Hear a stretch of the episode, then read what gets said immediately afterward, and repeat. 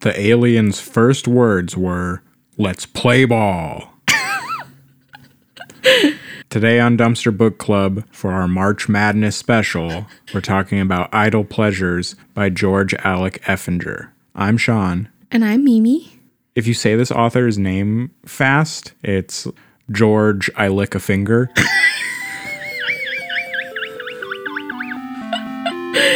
Uh, kinda.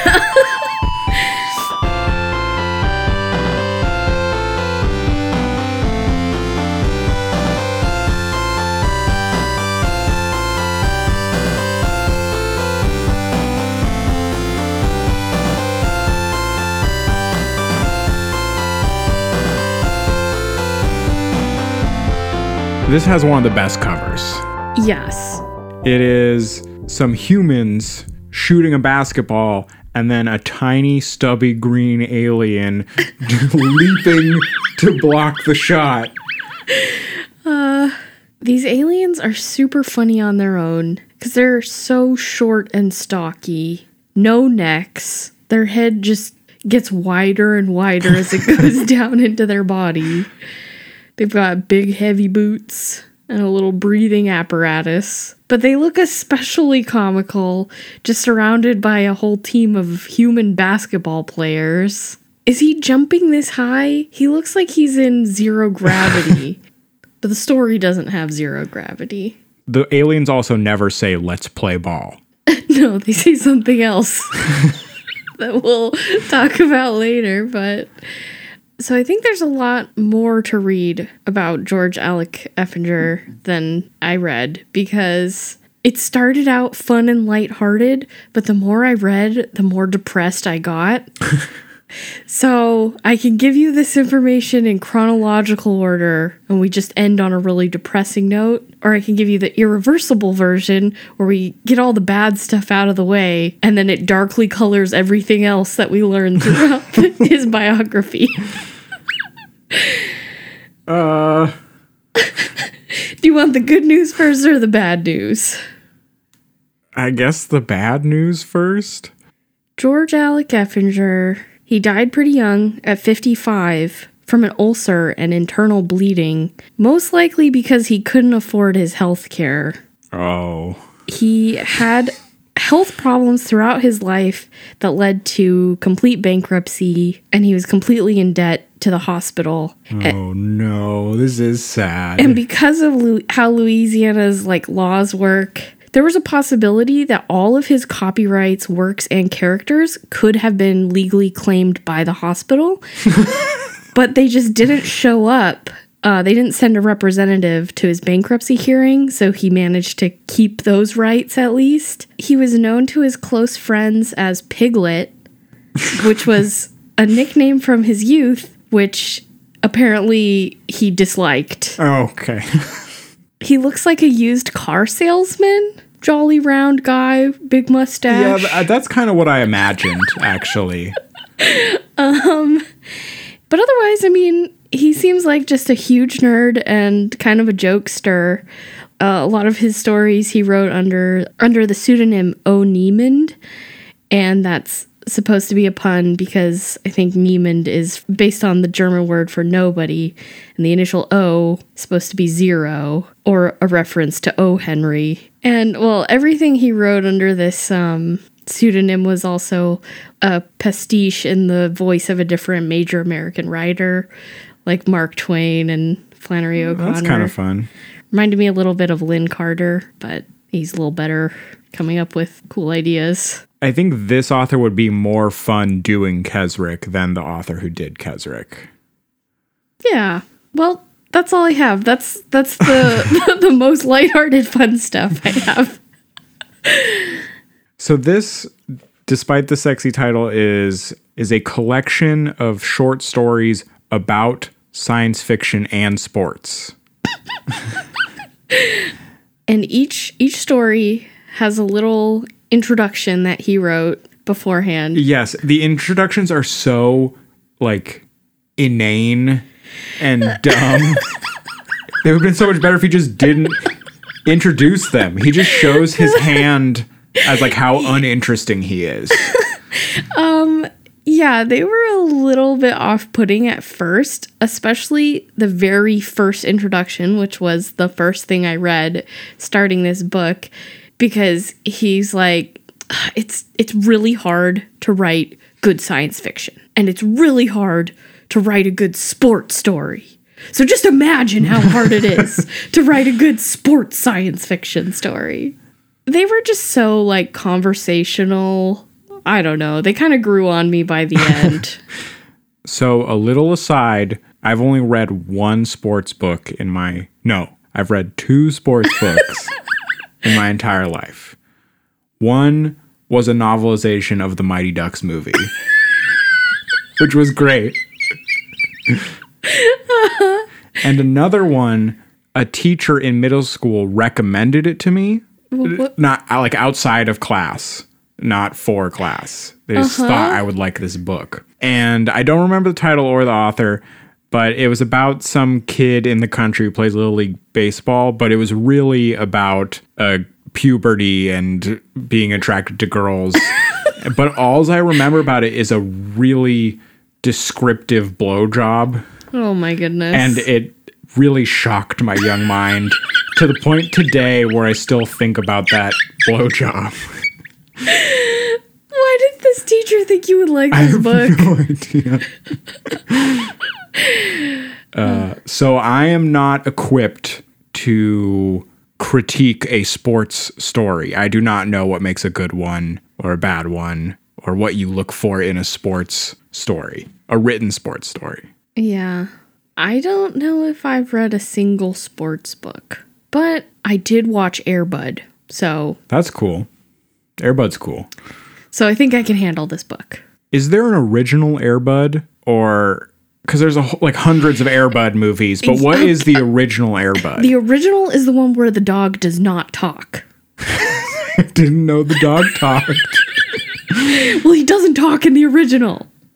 Does he talk in all of the other ones? Mm. Because maybe I've seen the original then too, because I don't remember him ever talking. I haven't seen every Airbud. Well, anyway, I don't know if this these stories were particularly effective at merging science fiction and sports. Where all the stories needed to be science fiction and sports, as opposed to just kind of forcing them together, which I guess he explains in the introduction is it was hard for him to do. So yeah, he has a lot of disclaimers about how maybe this didn't really belong with the collection, but You know, Sonny, I love the baseball. In fact, I wrote a book about it. It's called I Love the Baseball by Vinny the Goose. Available at fine bookstores everywhere. the first story is Naked to the Invisible Eye. And his sort of explanation for this one is that he he wanted to take just a completely regular sports game but then give the players like a little bit of a twist. to me, I interpreted this as he kind of had a sci-fi idea and then he put it in a sports setting. Yeah. Not the not a sports idea that he put in a sci-fi setting. Right. It's a baseball story, which I think baseball is his main sport. Based on these stories, he seems to know the most about baseball in mm. understanding how it's played and what the players are experiencing. It's it's a pretty nerdy sport. Yeah, it is.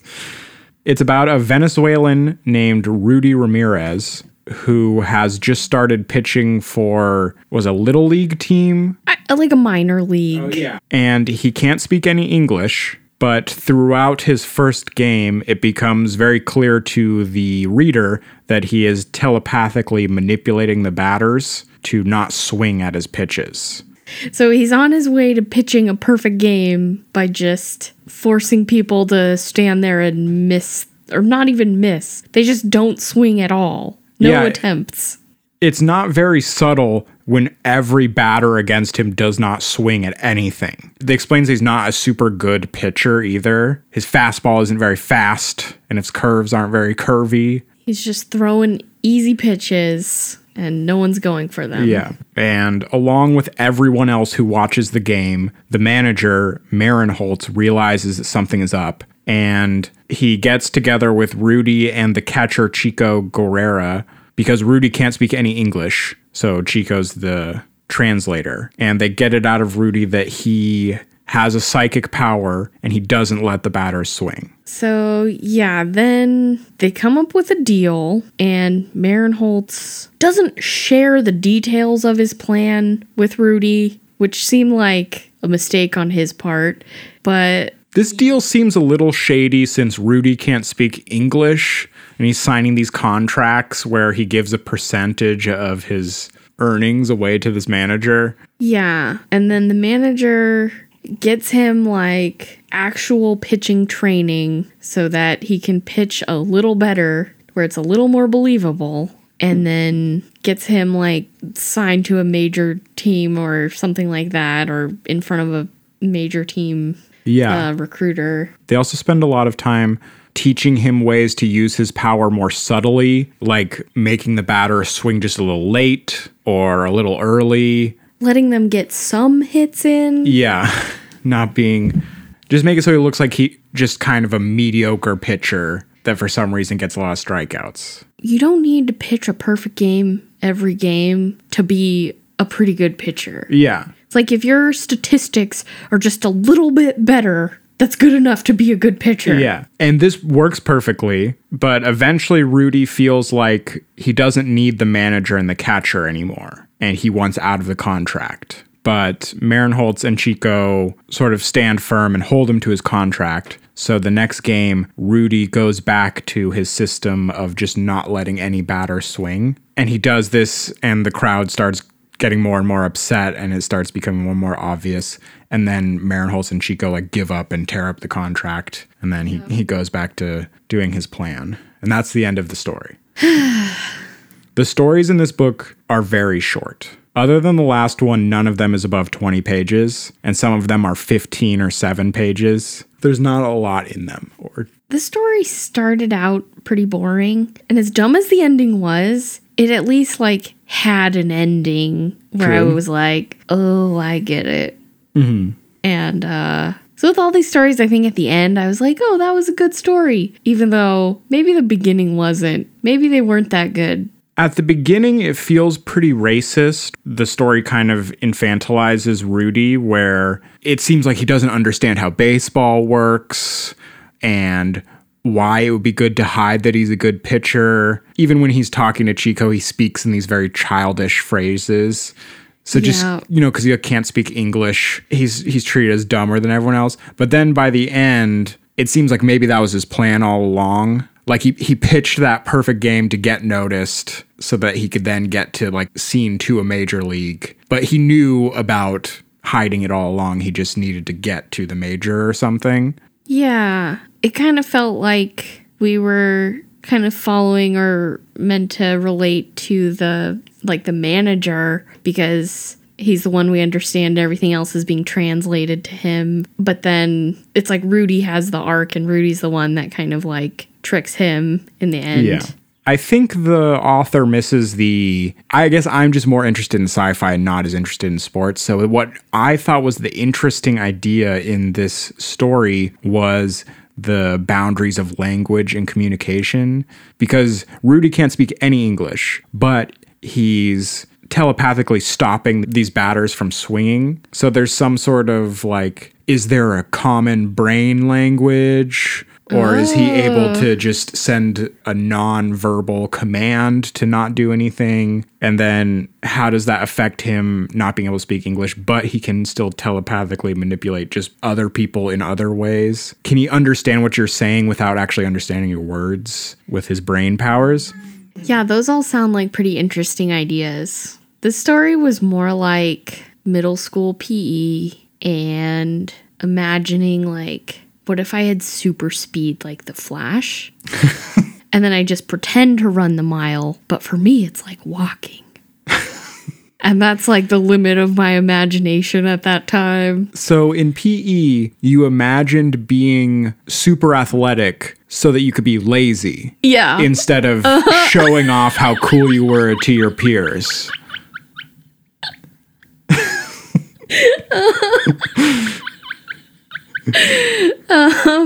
So that's what the story made me think of. It also had a line that I thought was really funny, and the sentence just reads, He yelled in Spanish.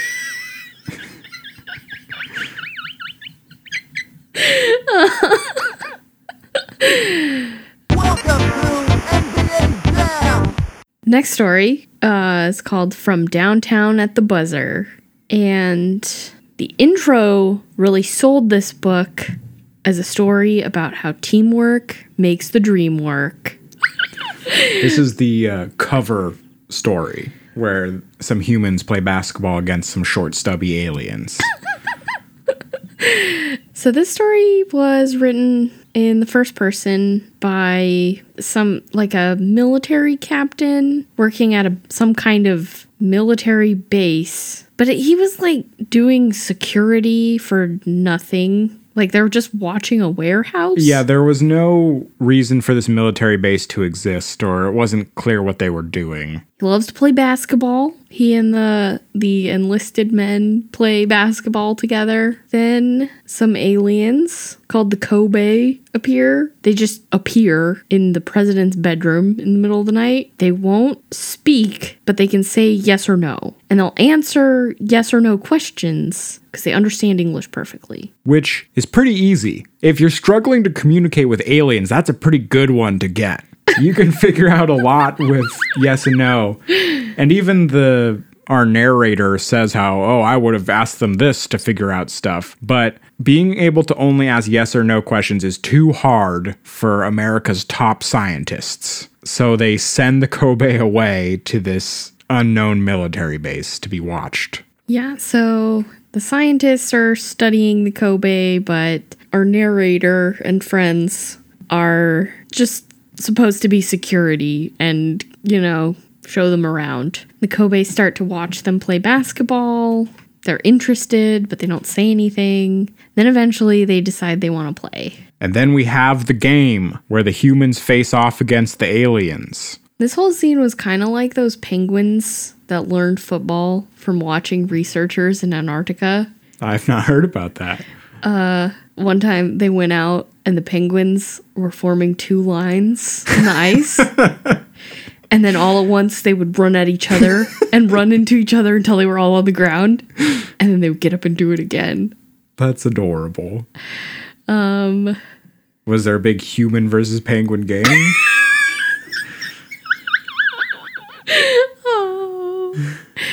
But the Kobe are actually good at the game. yeah, they destroy the humans. They're just a little too good. Uh, and it turns out that they're a hive mind, which explains why they're so good. Then there's a scene where the scientists have to give their presentations about what they've learned. They do a lot of PowerPoints. And then the Kobe appear in in the conference room and one of them walks up and says, "Now you honky chumps better dig what's going down. We got to tighten up around here. We got to get down to it. You dig where I'm coming from?" And then the enlisted men high five. And then it's the end. Does this mean the aliens learned to talk smack from playing basketball or that they were 70s basketball cool guys that traveled the galaxy to Earth? I don't know. What does this mean? The intro promised the story about teamwork. But can you even call it teamwork if they're a hive mind? Yeah, again, the interesting sci fi story is verbal and telepathic communication with aliens, or, you know, how hive minds work in competition with non hive mind people. And I don't know, there's more interesting things to explore in this story than, I don't know, this weird kind of joke at the end. Yeah, it was like a big setup for this joke. What is a man? A miserable little pile of secrets. But enough talk. Have at you.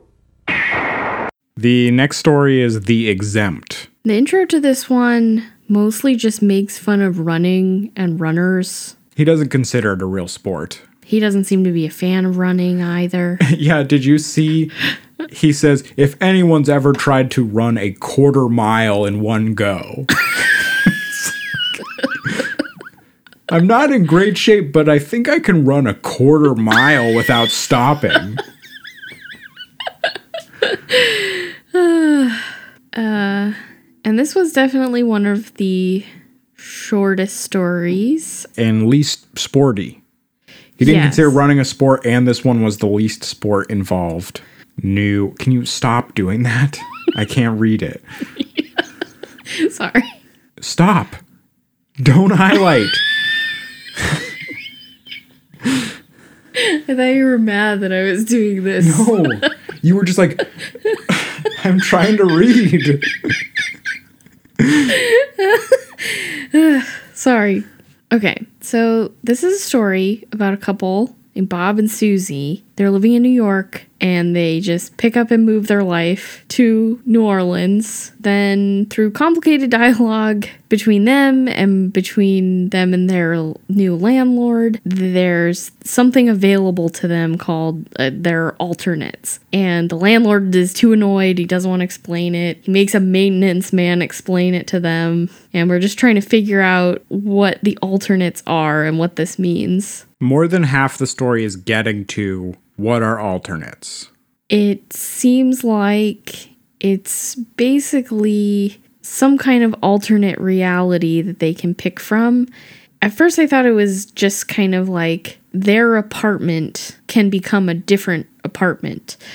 Um, but it seems to also bleed out into the rest of their lives as well. It was interesting because, like, all these options or alternates that they had were like slightly different, but none of them seemed perfect. There's always something wrong. Like, you could pick like a super fancy apartment room, but maybe it didn't have a bathroom, or like something's always wrong with it or missing, even if it has a really fancy feature. Yeah, and the landlord suggests that if they were wealthier, they would have better alternates that affect more of the world. The story kind of cuts to a few weeks later. They've been living in this apartment and living in New Orleans, which they say is the entropic capital of of the world or something, or the alternate that they've picked at this moment has like mythological gods, specifically Greek gods, I guess. Like Hermes is sitting on his shoulder while he's running and giving him advice and stuff. It's like he's kind of taking the role of like a shoulder angel or your conscious or something. But it's kind of funny have one of the Greek gods taking that role because I don't think they're particularly known for their stellar morality. Yeah. Um, and yeah, he's sitting there just kind of being annoying and telling him to do dumb stuff. Yes, and this is the sport part. He's running right now while this is happening. But just, you know, just going on an exercise run. Yeah, and that may or may not have something to do with the reality that they picked, where in this reality they're a little bit more willing to do exercise. I guess there's a little bit of discussion between him and Hermes about this, and it's not really clear how much choosing the different realities are actually changing your brain or your personality or what's really changing or happening. Yeah, and then while they're on the run, Hermes is trying to convince Bob to have an affair. He starts like showing him visions of things and he shows him a woman who looks exactly like his wife but has a sexier personality. But then he runs past a fountain. He doesn't he doesn't do it. The end. Well, we don't know if he does it or not. Oh, He just runs past a fountain. I feel like maybe I'm too dumb to get this story. I don't know if it's supposed to be a reference or a retelling of something. Maybe it's obvious to someone else what it is. There's a ton of clues throughout the story, but they don't mean anything to me. This story is full of very specific analogies. There's all these asides where he just spends some time describing the carpet in his apartment as green glass seas with white capped oceans and and there's tons of them and they're all incredibly specific and not really i don't know in such a short story to have all these analogies about things aren't part of the story it felt like it was trying to really lead me somewhere. And then all the characters are really specific and really weird. Bob and susie they're not able to express themselves when they talk. They have these complicated thoughts but then when they come out they're very short three word statements and factual statements and stuff they can't say anything creative or illustrative to each other. And then the God alludes to this argument that Bob and Susie are having where Bob wants some sort of change, but then Susie doesn't want the change. And he says he made sacrifices and then she made sacrifices. And neither of them will state to each other what the change they want is. And neither of them will state what the sacrifices are. And neither of them know what the change or the sacrifices are. They only say change and sacrifice. And then at the end of the story, the fountain has a really specific description. There were two cherubic boys sitting on turtles on either side. In the middle was a tall woman, naked from the waist up, with a bird and a duck. It didn't make any sense. So I don't know. Why is it called The Exempt? I kept forgetting the name of the story and I wrote the excluded in my notes. Did this did you know what this was? Uh no. I don't think so. The way I read it, I thought maybe it was a story about like depression and kind of like generally being unhappy with something without even knowing what it is and like he's like just trying to fix his problems by moving and changing his name and looking for this like better life. And then he f- ends up in this apartment where he can just pick whichever reality but there's always something wrong. Then i guess the other theme is kind of like i don't know how much of yourself can you change but still be yourself? And like are these alternates really changing him or is it the experience of making these choices that's changing things or um i don't know Yeah, there's some cool sci-fi stuff in there too with the alternates. Uh, specifically, that does changing to a different alternate change you, or what if there's an alternate where Susie's different but he's not, and all this other stuff. I think what you said makes sense, but it's still not specific enough. It's like when you watch a movie and then the moral is God, and you're like, oh, I didn't catch any of that because I haven't read the Bible. yeah Like I feel like if there's some old text that I haven't read, all of this would make sense to me. yeah it definitely felt like that but i don't know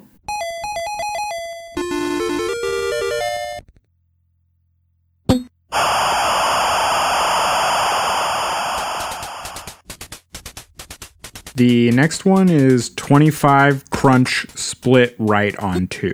Uh, the intro for this one had such like a dramatic buildup where he's talking about the two kinds of stories that he likes, which are stories about major obsessions like Moby Dick and the Count of Monte Cristo, and then you know these stories about major losses. And he thinks that like that could explain this book, but then he's like, just kidding. This is just a story about football. But it's not a story about football at all. No, It, football could be anything else. Specifically drugs, because that's what football was in this story. yeah.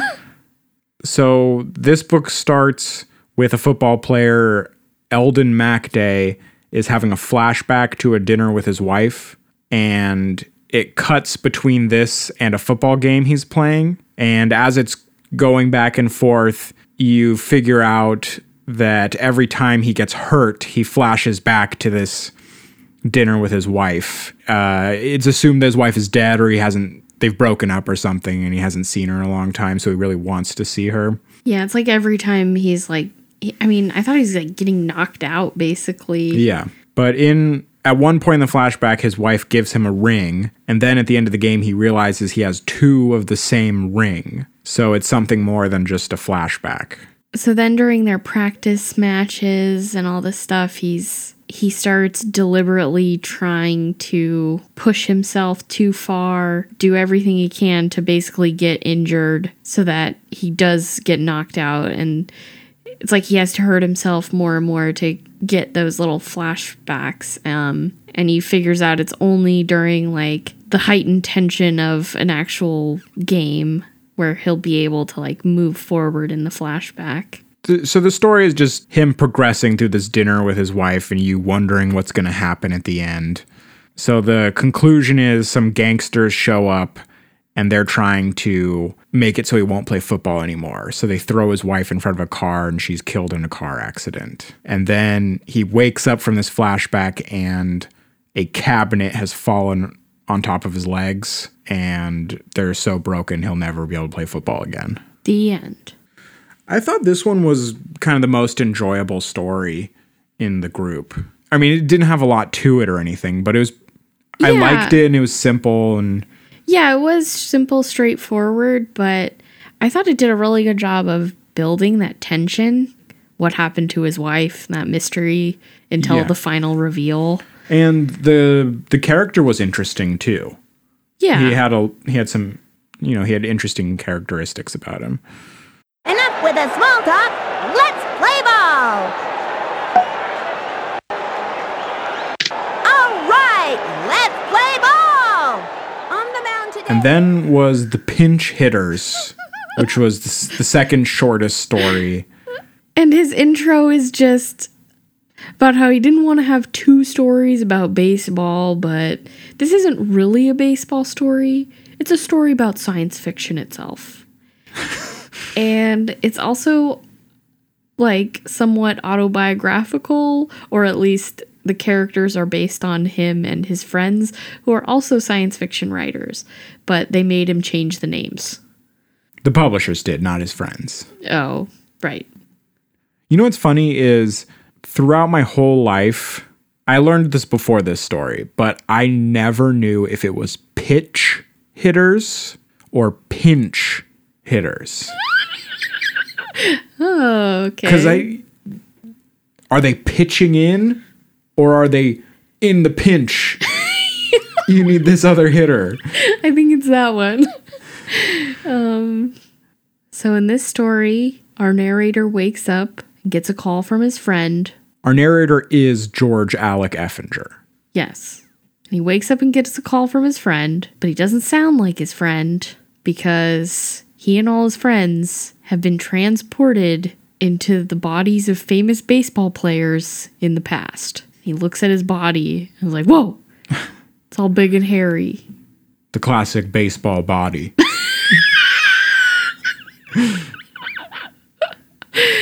And I guess he has like one like smart puzzle friend who's figured out who everybody is and has gotten in touch with them, even though they're all in different cities on different teams. And they talk about what they're gonna do and how did this happen to them? Who did this to them? Mm-hmm. And then to solve it, they just make believe like they're sci fi authors. And then eventually reality switches back. And they're back to being sci fi authors. Yep. They got out of it the same way they got into it. That's the part I didn't understand was were they just talking about too much baseball together or something? And they just make believe to themselves back into baseball? I don't know. They were all having a slumber party together when this thing happened. It's kind of what they do is write, like, well, what if this happened? And then what if it really did happen? this just seems like a fun little thing he wrote for his friends. And then he tricked the publisher to putting in putting this in the book. yeah, that that's about that for the pinch hitters. I did like all the parts where he's really concerned that like this baseball player is gonna like steal his career. uh like as a writer. While he's in the body of the baseball player. Yeah, like the baseball player is going to be better writer than him. And I liked uh, one of his friends su- like suggesting that you know they could be really good writers because like they could write Star Wars, and they could write all these other things like that hadn't been written yet. there was a hint of time paradox talk in there because they're back in the past.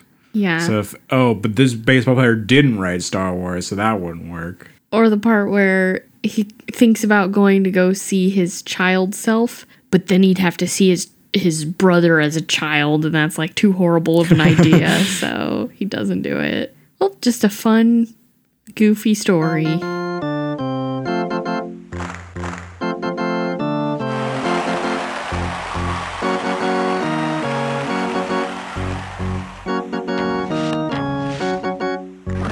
The next story is Breakaway.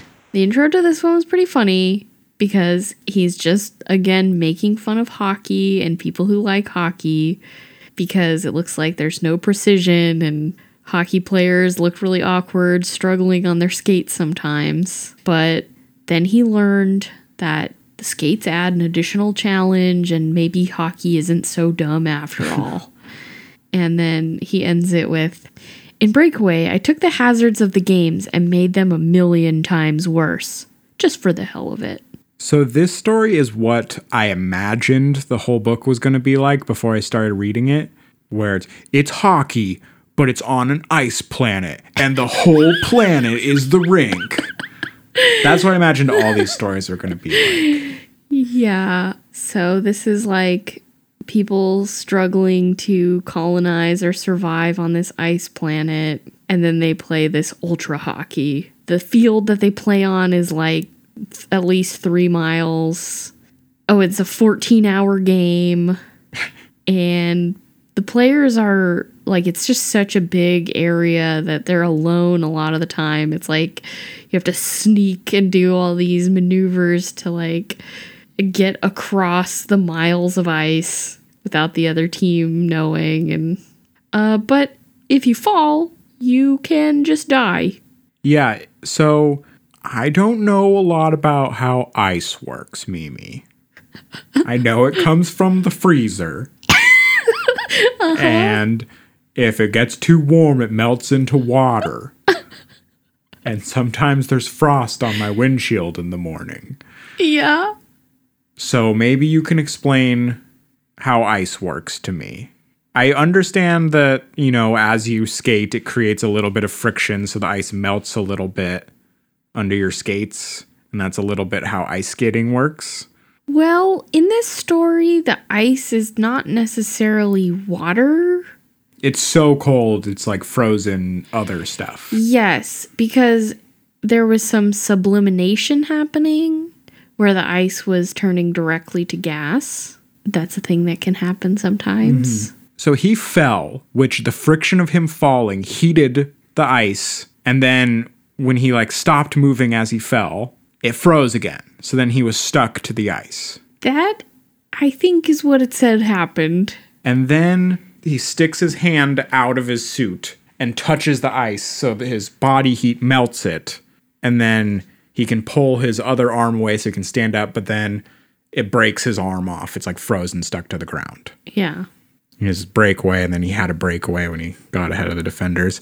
Yeah. All the titles of these books are kind of like dumb puns, except for The Exempt, which we don't know why it's called that.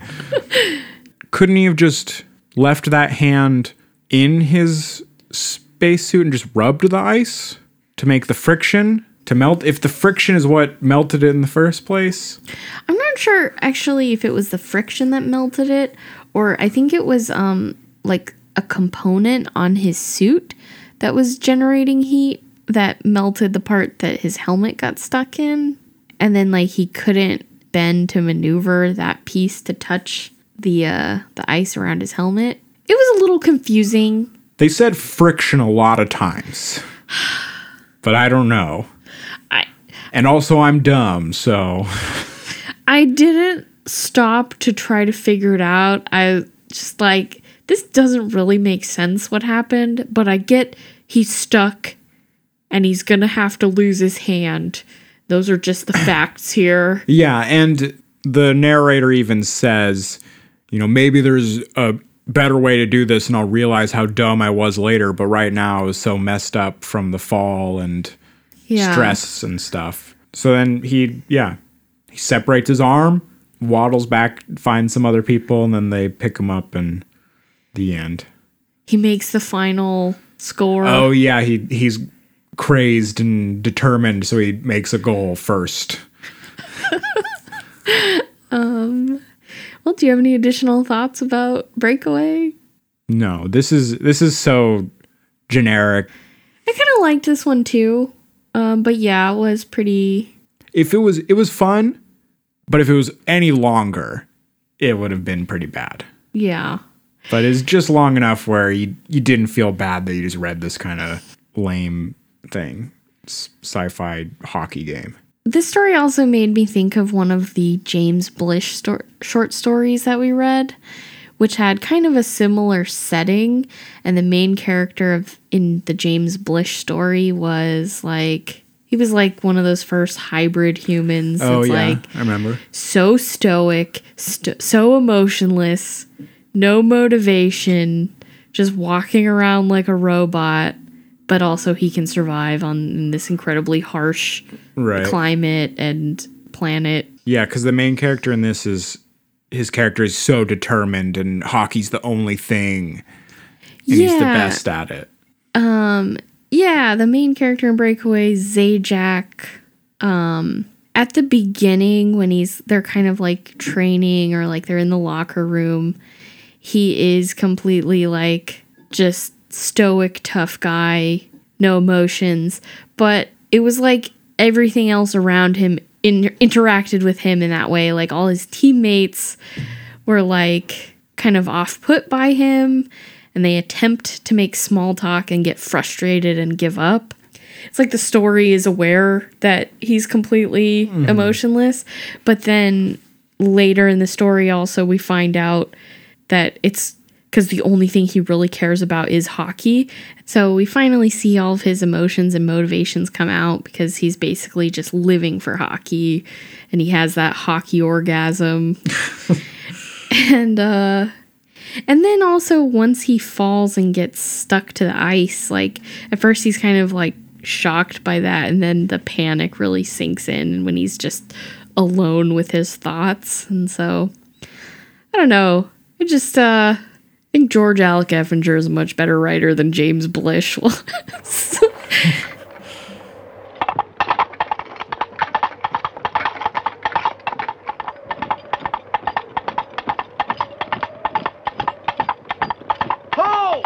So now the shortest and best story: the horse with one leg. So what's this a story about, Sean? Uh, well, a young girl living on a ranch has a horse that gives birth to another horse with one leg. And then that horse hops around on his one leg, and it can hop so fast that it, they're gonna put it in a horse race. They put a little saddle on it so she can ride it around on its one leg. and then it races and it wins, but it uses all of its energy and it breaks its leg. And then they have to put it down.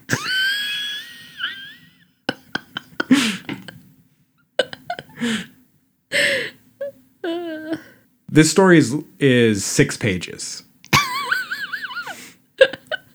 Yep. George says it's too emotional Oh my in god. In the intro. This story was gross. So, do you imagine that it was one of the back legs, one of the front legs, or is some other kind of leg, like is it a Right in leg the in the middle. middle? It it changed as I was reading it, I think. And my brain settled on a back leg. So he's like upright on this back uh-huh. leg. Okay, so do you imagine that it it had its back leg and then its body was like balanced forward or that its body was straight up from the back leg too so it was really tall Straight up. like a like a man Oh god. Just imagine this. It's horrible. so then did she ride on its shoulders with her legs around its head. No, still on the back. And she would probably have to like lean back, and the horse would have to lean forward a little bit for it to balance. And I imagine it would have to lean forward as it's hopping anyway to get the momentum going. Oh my god. Well, if this horse wore pants,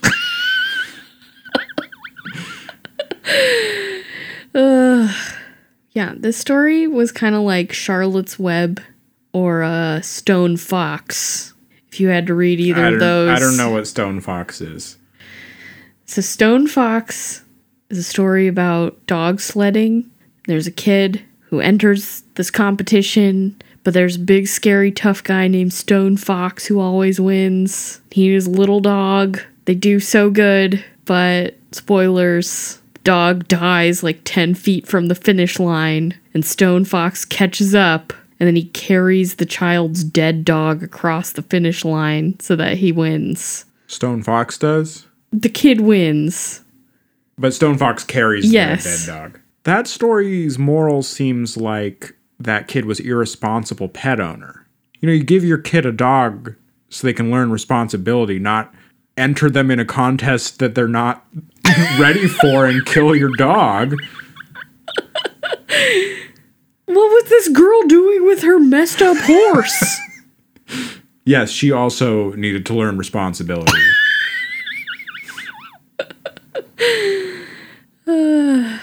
but they they won the race and she won all the prize money. So did the kid in Stone Fox. Yeah, but that's not really learning the lesson of being responsible for something.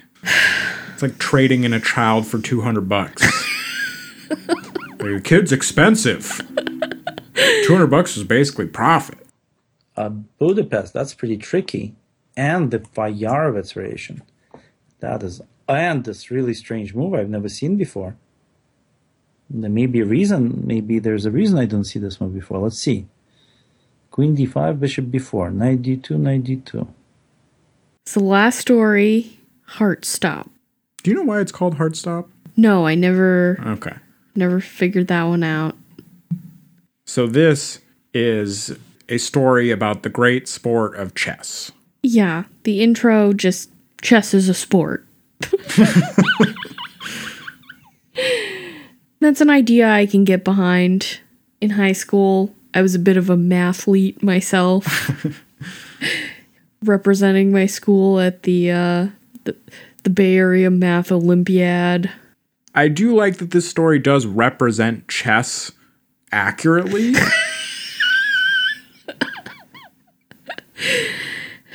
chess is, you know, seeing farther ahead in the game than your opponent, like seeing more steps ahead and recognizing their strategy and them recognizing yours and hiding your strategy or something, which is never what people, whenever someone says it's like chess in a movie or something, it's never that. It's never like chess. But this one, it's like chess. What was that movie we watched where he set up all his pieces one by one and then they struck at once? Just like chess. Do you remember what movie that Oh was? Oh my god! Uh, no, but that sounds so familiar. I think we watched it pretty recently. It was bad. That's not how chess works. Yeah, that's what we were yelling at the movie the whole time. Uh, oh, the story does also portray a game of fairy chess, which is I think that's a real thing where you play with like you change the rules in like a different way and changes the game completely. Mm-hmm. Anyway, the story starts with kind of an interesting transition where it starts with this description of a town and how remote it is, and then describing the diner and what the diner is like. And then it sort of seamlessly transitions into the narrative where the main character, Newbie, a salesman, has entered the diner and is ordering dinner. Yes. That introduction I thought was really creative because it's like the metaphor about the town becomes a framing device for the rest of the story. Yeah, it it puts it all in another world or inside a story right from the beginning. It starts out we're just talking about distances and to explain how far things are it's like well if a salesman you know stopped to ask for directions but then it just keeps talking about what would happen to the salesman and then suddenly we're in the story and the salesman is the main character Yeah. And the salesman is looking for a hotel, but the town doesn't have one. So he ends up using a room from a woman named Aunt Rosji, who offers the room for free if he'll play a game of chess with the local drunk, Old Man Dufree. and the salesman is just like so frustrated that everything is taking so long and that he's stuck in this middle of nowhere town and but he finally agrees that he's gonna have to play this chess game Um, and the chess is horrible. Reading about someone play chess is pretty horrible. yes because I'm not going to break out my chessboard and look at what, because I don't have the locations memorized. Like he describes all the moves and stuff, but I, i don't even know if there was enough detail for you to really figure out but they just it's just the dialogue of all the characters also talking about the moves. Yeah, and now you're now you're really in a tough situation and all this stuff. It is better than in some movies and stuff where they portray chess as this epic battle, but then you can't really like see what they're doing or. yeah Like chess is two guys going, mm, I see it's the uh the counter maneuver of this. Well, I'll do this. Which is what this kind of does, but it's really boring to read. it felt intentionally frustrating and a little bit hypnotic because it kept kind of going in circles where like the same scenario in this game kept happening over and over where like Yeah. um They kept saying the same phrases too. yeah like it just kept kind of repeating the same sort of cycle for like two or three pages which reading that was like not interesting reading but it felt like the readers were forced to experience what newbie was experiencing just the frustration and also how this is kind of how he gets sucked into this Yeah. weird stuff that's going on It makes more sense later, but I was still expecting this to be like the other sports stories. So I was like, oh God. like is this the rest of I the like book 30 more pages of this. this is the long story. It's like 50 pages almost. They pause their game because Newbie is winning too much. And Newbie goes back to Aunt Rosji's house where he has a dream. And the dream is very surreal where he meets a young girl and then Aunt Rosji and Old Man Defree show up and the girl catches on fire from the inside of her body and dies. And then he wakes up and he sees that his car has been stolen in the morning, so he can't leave. now he's really mad Yeah. And he goes back to the diner to play more chess while he waits for the police station to open.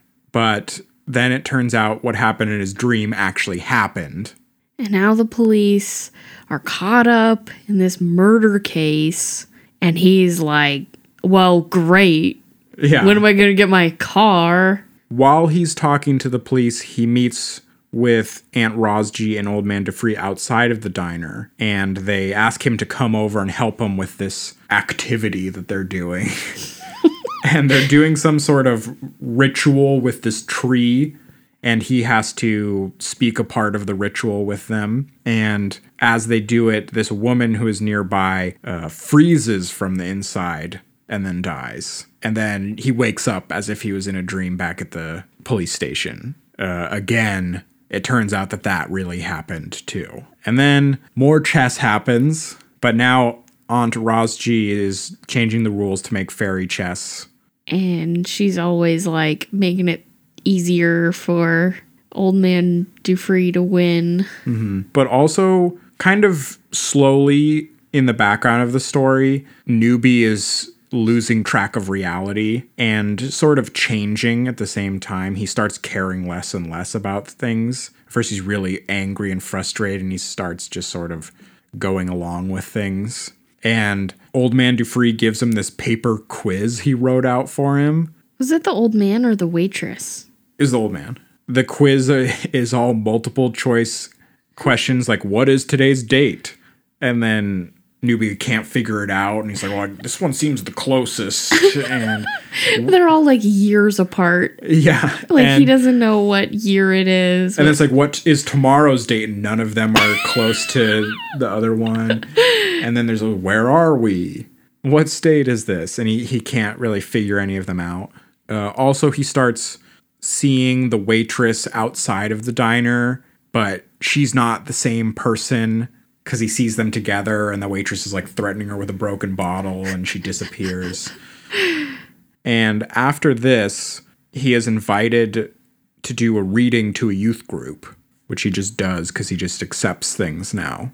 Yeah. and he sees some flaming letters appear before his eyes and he reads those and it kills all the children that he was reading to. And he just sort of accepts this too The police show up and they're like so horrified that all these children have been killed. I think one of them is like, you know, do you like break down and cry or he Yeah, has one of those moments where it's like never on all my years of the force. And when the new guy throws up. And and the and newbies just like like what? It turns out aunt rosji and old man dufree are using magic to kill these people and also to turn newbie into a kind of shell of a person like kind of removing his humanity or his soul or something. And they're going to make him take the blame for the murders. But then he like goes into the dream world and f- he s- defeats his dream self? It seems like he leaves the physical world and goes to like the world of forms, uh, like a truer plane of existence where he would be completely made into a shell, but he was able to get back out. And Aunt Rosji and Old Man DeFree decide that they like him, so they're not going to frame him uh, and decide to make him a part of the town. And that's it. wow I thought this was pretty great because it doesn't fit at all into this collection of short stories. no And I think that's the best part because it it catches you off guard and sucks you in and surprises you so much to just read this at the end when you're expecting just another thing and I don't know, I I was it did its trick on me. So, I thought it was very effective. Um however, the chess was still pretty brutal to read. I get why it was like it was a part of the ritual and like the repeating, but it's like I don't know, also uh, laborious. It wasn't that bad if you skimmed it. uh, did you have any thoughts on this book as a whole? This kind of feels like George Alec Effinger got some other book published and then he used that clout to publish a bunch of his extra stories. um, but I thought it all worked. Heartstop was a great treat at the end of the book, and I don't think it would have worked if the rest of the book was as strange and interesting as Heartstop. So to me, it was worth it to read 180 pages of kind of good, kind of bad, kind of boring stuff to have that like one little spike of excitement, weirdness, interestingness. Uh, yeah, it was a pretty good variety of stories, given that the the theme was so specific with science fiction sports stories. But there was like a lot. I could have done without the shorter ones. You could have done uh, them without the horse with one leg. Yeah, and the exempt and the pinch hitters.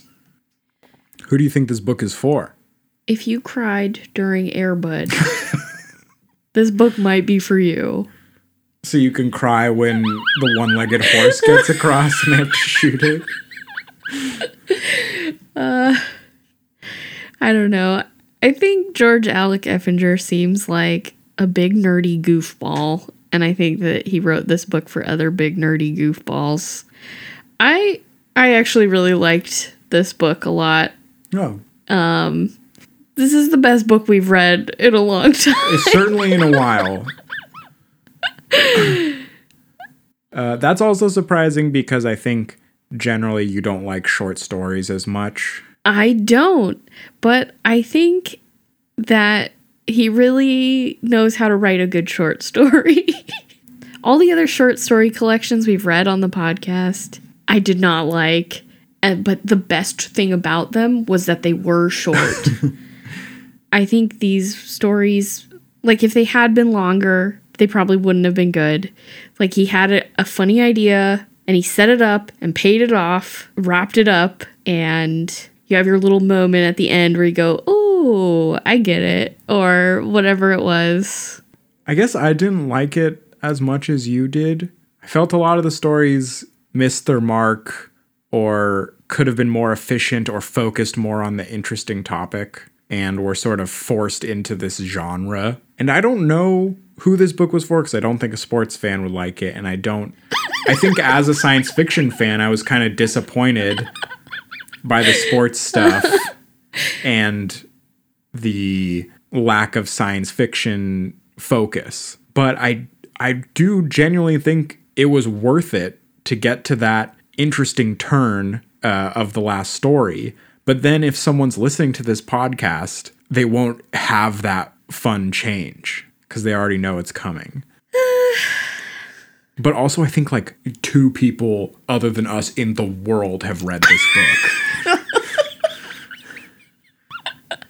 Yeah. Would you read anything else by this author? I don't know. What do you imagine a longer story by this author is like? I have no idea because there were so many different kinds of stories in here and they were all written pretty differently, like different like perspectives and writing styles. Maybe those pastiche ones sound more fun. Those are probably funny. Yeah. If he knows he's doing a comedy, I think that might be the best bet. Well, I think that's it for Idle Pleasures. If you'd like to join us next month, we are reading The Lord of Death and the Queen of Life by Homer Eon Flint. You can contact us at dumpsterbookclub at gmail.com or join our group on Goodreads.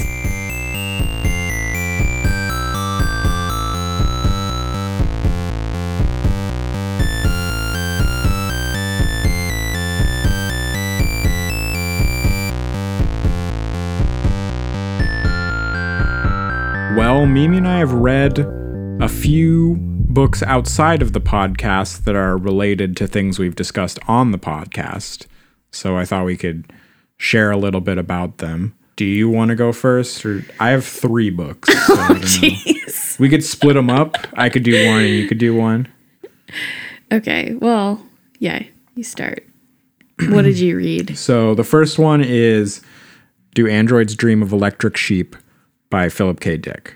Classic. And I thought this book was so great. the, the word Yeah. masterpiece gets thrown around a lot, but if there is one, I, I I don't know. This is pretty close to it. Uh, yeah, this one is a classic for Um, for good reason. So, what makes it so great? Rico. It's like 200 pages long, and it brings up all these really complicated concepts and philosophical problems about and around artificial intelligence and humanity and what it means to be human and stuff. But it brings them all out within a story and it does it so naturally you don't realize you're engaging in a philosophical debate the whole time. It's so seamless and you're just in the narrative enjoying it, but you're, you're thinking about all these different problems around artificial intelligence. And to me, that's kind of the point of sci-fi is not necessarily just, oh, look, artificial intelligence or oh, look, robots or this other stuff, but to explore the ideas and problems of those things while telling a story. And Do Androids Dream of Electric Sheep is the perfect version of that, I guess. I think this is something I experience every time I stop reading bargain bin books to read something by a good author. I remember what books are supposed to be capable of. Yeah. I think if someone were to ask me for an introduction to sci fi or what's a good sci fi book to read if I don't read sci fi, I would probably recommend this book over, you know, Foundation or Heinlein or some of those other stuff, some of that other more classic stuff that gets thrown around because I think this really breaks down the goal and point of sci fi, to me at least.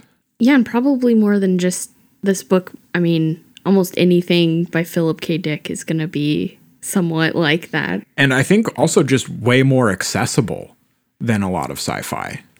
Because it doesn't focus on oh this is how the laser gun works and it does this and this. It's it does that doesn't matter. Is what how does artificial intelligence change the way we interact with people? They're also short and easy to read, and all his mm-hmm. short stories are great. yeah and philip k. Dick is, is a great writer on top of that. And then i guess if you're concerned about it being like blade runner it has there's no correlation between it and blade runner. They're nothing alike. Other than the characters having the same names.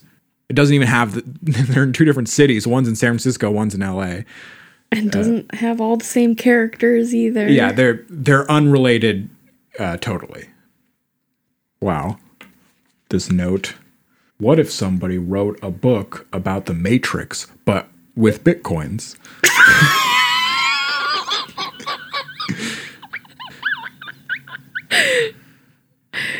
Is that your next novel? well, I just read a book called We Have Always Lived in the Castle, which is another Shirley Jackson book. This is a book about a spooky weirdo, Merricat Blackwood, who hates people. cool uh, she like dabbles in the occult and witchcraft and dreads going out in public. So overall pretty relatable. yeah seems like a popular book uh, And not a lot happens in the plot and it pretty much entirely takes place in their home, but it's like mostly psychological and the story kind of develops through dialogue and it's Shirley Jackson, so of course you have a completely unreliable narrator. So it gets kind of surreal and sometimes you're not really sure exactly what's true and what's not. And the lesson of the story is that people are disgusting animals and I hate them and you should generally avoid them at all costs. This seems like a book that would be popular with most people. I don't understand why it's not more well read. Um, yeah, so highly recommend. Is it horror or is it scary? Um not exactly. I think there's some like tense moments and stuff like that, but um I don't know. I don't know if you would call this like full on horror. It's got some of those elements, but it's like the main character is the one like doing witchcraft and stuff. So and there's some murder and there's some property damage.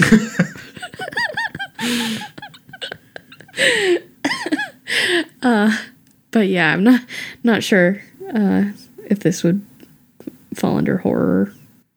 Okay. Well, so I I read a book with an unreliable narrator also. I think I've mentioned it before on the podcast, but my favorite sci-fi author is Gene Wolfe, and all of his books are in the first person, and they're all totally unreliable narrators who will lie to you or leave out information or portray things differently. I read The Fifth Head of Cerberus, which is three not quite novellas, not quite short stories, all exploring the same concept um, in the same setting with maybe the same character.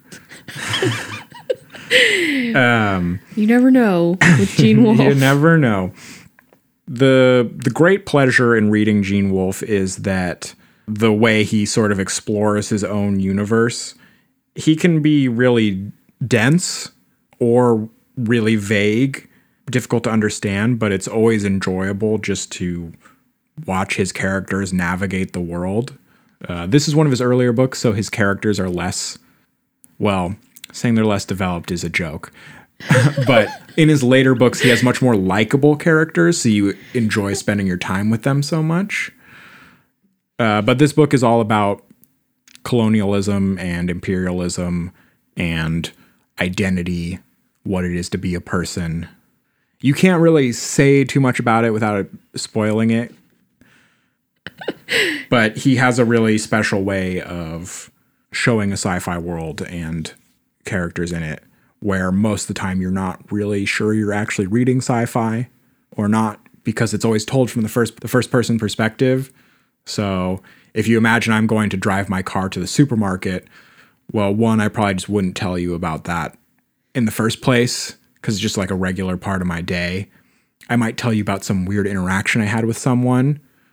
Regular parts of your day are in a sci fi world. They're just normal to you. So they're not worth saying to someone. So you wouldn't explain that your car runs on rocket fuel and flies to Mars or something. Because uh, you do that every day. It's not interesting. So you only mention these out of the ordinary things because that's when you're telling someone a story. That's what you want to do. So you kind of piece together the sci-fi world from your own information. And since you're already trying to piece the story, the characters, and everything else together from the little bits of information you get, you're already primed to putting it together anyway. But Fifth Head of Cerberus is a really good introduction to Gene Wolfe because it's 300 pages instead of a thousand. Uh, so you can grasp the whole story in your brain at once, all the themes at the same time, as opposed to, you know, two or 300 pages in a go. You're able to hold it all in your head a lot better instead of having to, you know, keep a journal with notes and stuff. And your new novel ideas. Um, do you think you would read this again from the beginning to get more out of it? Right. So uh, another big thing with Gene Wolfe is he he has stated there's no point in writing a novel to be read only once. Like you're ripping off the person buying the book if they can read the book once and get everything out of it. So notoriously, a lot of his books have like a totally different meaning the second time you read it. Again, because this one's so short, uh, it has the three novels or novellas it's easier to hold in your head all the things and remember back to the beginning than it is with some of his longer ones. So I don't think I need to reread it. It might be worth it. I don't know. And the last book I read was Contact by what is his name? Carl Sagan. That star guy. Yeah. Basically, Contact is just a expanded and over-explained 2001: A Space Odyssey. the book is like way bloated. Every chapter starts with two quotes from different famous writers of the past, and then there are also parts. So each part has two quotes. So there'll be two quotes at this change of a part, then chapter, and two more quotes, and then the book starts. Oh my goodness. Um, and then there's people always have quotes on their wall of famous people. It's just like, we get it, Carl, you read a lot. Um, I really enjoyed the first 200 pages or so of this book because it's just about a young girl discovering to love science and physics and stuff. I think overall, the point of this book is it's for a young reader to show them the magical world of astronomy and science to get young people more interested in that kind of stuff. The problem is it's over 500 pages and has like no action. It's all just long discussions of different science topics, and they're usually over explained at a low level for younger people, so it gets kind of tedious. And then, same, it goes into some of the phil- philosophical quandaries about the topics in the story. It's just like this weird in between where it's a 500 page over explained hard sci fi for kids. um, but I, I really enjoyed it. I just wish I read it 20 years ago. Right. Do you think that young Sean would have picked this up and been really into it? I think young Sean would have enjoyed it. I think young Mimi would have enjoyed it. I think like the more precocious readerly child would totally eat this book up. And it, it probably would be effective too. I, I found it fairly inspiring at moments, even at my bittered old age. anyway, that's it. Those are some other things we're reading. Did I even say anything in that Gene Wolfe one, or was I just talking about all the reasons I like Gene Wolfe? Uh, I don't know. Should I have said what Contact is about? I feel like the hmm. title tells you